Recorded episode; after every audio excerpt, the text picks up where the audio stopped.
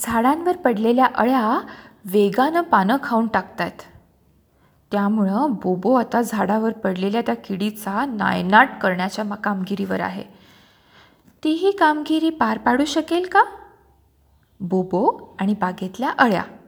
ही गोष्ट लिहिली आहे अबोकाली जिमोमींनी आणि तिचा मराठी अनुवाद केला आहे जुई कुलकर्णींनी. बोबोला आजीकडे जायला फार म्हणजे फार आवडतं. तिची आजी आपल्या बागेमध्ये चवळी सुरण लसूण मोहरी मिरच्या टोमॅटो भेंडी काकडी असं काय काय पिकवत असते.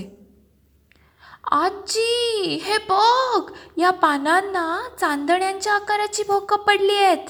बोबो उत्साहानं ओरडली. आजी म्हणाली अगं बाई बोबो अगं ही पानांवरची भोकं अळ्यांमुळे पडली आहेत. माझी भाज्यांची रोपं असल्या किडीपासून वाचावीत म्हणून मी खूप प्रयत्न करते पण हा चांदण्यांचा आकार किती छान आहे ना? अजून बोबो तिच्याच तंद्रीत होती.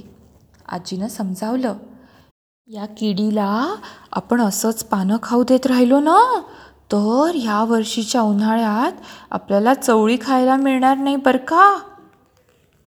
नाही नाही असं कसं चालेल? आपण काही करून चवळीच्या वेली वाचवायलाच हव्यात. बोबो लगेच म्हणाली. मग बोबोनं लगेच एक योजना बनवली.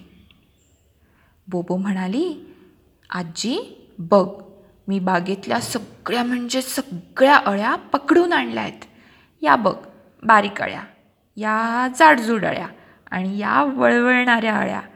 आता तुला आपल्या चवळीच्या वेलींची काळजी करण्याची काहीच गरज नाही.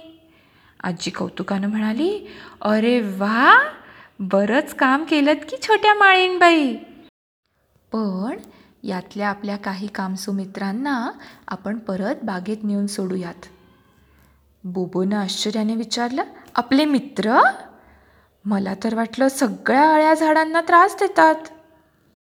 आजी म्हणाली सगळेच सरपटणारे प्राणी काही वाईट नसतात ग बोबो. मला माझ्या बागेतले हिरव्या रंगाचे सुरवंट तेवढे काढून टाकायचे होते. कारण हे हिरवे सुरवंट रोपांची पानं आणि भाज्यांची खोडं खातात ना म्हणून. असं होय. आजी चल तर मग. आपण या गांडुळांना परत बागेत नेऊन सोडूया. गांडूळ हे शेतकऱ्यांचे मित्र असतात. गांडुळांच्या शीला वर्मी कंपोस्ट म्हणतात. वर्मी कंपोस्टमुळे जमीन सुपीक होते.